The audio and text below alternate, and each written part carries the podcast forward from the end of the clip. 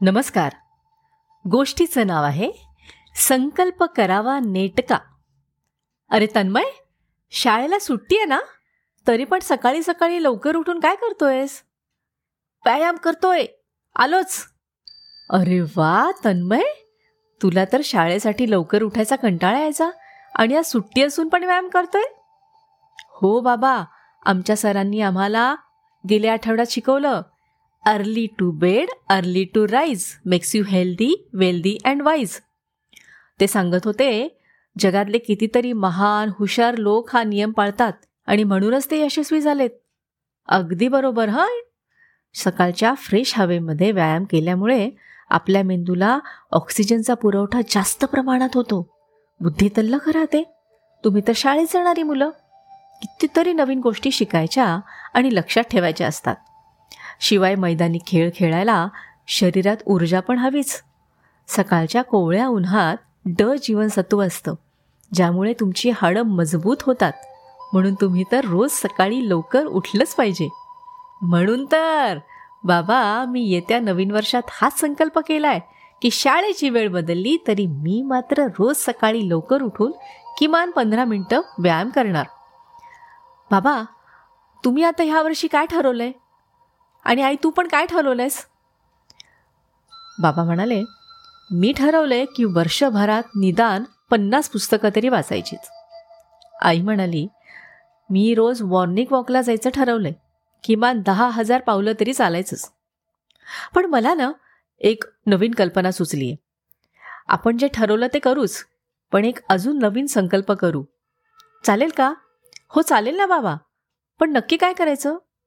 बघ आजकाल ना आपण छोट्या छोट्या गोष्टींसाठी म्हणजे साधा एखादा हिशोब करणं नातेवाईकांचा पत्ता शोधणं किंवा जवळच्या लोकांच्या वाढदिवसाच्या तारखांची नोंद करणं या गोष्टींसाठी मोबाईलमधल्या वेगवेगळ्या ॲप्सची मदत घेतो. आता कोणाकडे एवढा वेळच नसतो. आणि या ॲप्सला कोणतंही काम सांगितलं ना की ते अल्लादीनच्या चिरागमधल्या जिनीसारखं चुटकीसरशी काम करतात. अहो बाबा आमच्या शाळेतली काही मुलं प्रोजेक्ट बनवायला सुद्धा यूट्यूब आणि गुगलवरून आयडिया घेतात.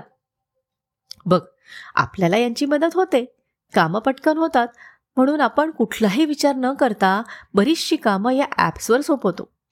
पण तुम्ही कधी विचार केलात का की मोबाईलमध्ये सगळे नंबर सेव्ह असतात म्हणून आपल्याला जवळच्या लोकांचे नंबरही पाठ नसतात? बऱ्याचशा कामांसाठी आपण यांच्यांवर अवलंबून राहायला लागलो आहे कठीण समय येता ॲप्स काम असं येते. अशी परिस्थिती झाली आपली सगळ्यांची. आपल्या बुद्धीवर जराही जोर न देता चुटकीसरशी काम व्हावं म्हणून आपण सतत यांची मदत घेत असतो. त्यामुळे आपला उजवा मेंदू आळशी बनत चाललाय बाबा म्हणाले. मग आईने अजून माहिती देत तन्मयला सांगितलं की बघ जसं आपल्याला दोन हात दोन पाय दोन डोळे असतात की नाही तसंच प्रत्येक माणसाला दोन मेंदू असतात उजवा आणि डावा मेंदू. आपल्या डाव्या मेंदूत जुन्या गोष्टी साठवल्या जातात तर उजव्या मेंदूत नवनवीन कल्पना येत असतात.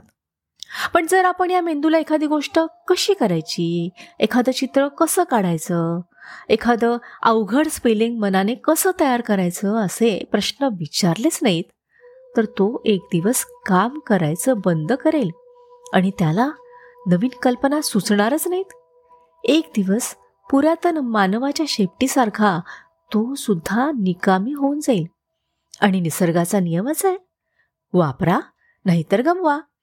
तसंच जर आपण आपल्या मेंदूला विचाररूपी किंवा नवनवीन कल्पना तयार करण्याचा व्यायाम करू दिला नाही तर एक दिवस तो पण कमकुवत होऊन जाईल. पण बाबा त्यासाठी आपण काय केलं पाहिजे? त्यासाठी आपण छोट्या छोट्या गोष्टीत लगेचच इतर साधनांची मदत न घेता सगळ्यात आधी पहिलं ते काम आपल्या मेंदूकडून करून घ्यायचं.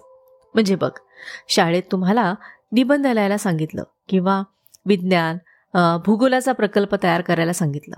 तर त्यावेळेला लगेचच मोबाईल किंवा कॉम्प्युटरवर त्याबद्दलची माहिती शोधण्याऐवजी आपल्याला त्या निबंधामध्ये कशा प्रकारे माहिती लिहायची आहे? याची छोटीशी यादी तयार करा. त्याबद्दल तुमच्या मित्रांसोबत किंवा घरातल्या लोकांसोबत चर्चा करा. जमलंच. तर एखाद दुसरं पुस्तक वाचा. त्याच्यातून माहिती घ्या आणि मग तो निबंध लिहायचा प्रयत्न करा. बरं प्रकल्प तयार करताना सुद्धा लगेचच यूट्यूबवर जाऊन संपूर्ण प्रकल्प कसा करायचा हे बघण्यापेक्षा आपण या प्रकल्पात काय काय मांडू शकतो? काही नवीन विचार करून तो प्रकल्प अजून कसा आकर्षित करता येईल यावर विचार केला पाहिजे. यात तुमचा थोडासा वेळ जाईल. पण या सगळ्याचा फायदा आत्ता तर होईलच. पण पुढे जेव्हा तुम्ही मोठे व्हाल तेव्हा महत्त्वाचे निर्णय घेणं अडचणींवर मात करणं जबाबदारीने आपलं काम करणं या सगळ्यासाठी तुमचा मेंदू तयार असेल. अरे हो! ओके? ठरलं तर मग. या वर्षीपासून मी शारीरिक व्यायाम तर करेनच पण तुम्ही सांगितल्याप्रमाणे माझ्या मेंदूलाही व्यायाम करायला लावेन जेणेकरून त्याला पुढे जाऊन प्रत्येक वेळेला औषध गोळ्यांप्रमाणे इतर साधनांवर अवलंबून राहणार नाही. थँक्यू थँक्यू बाबा. धन्यवाद.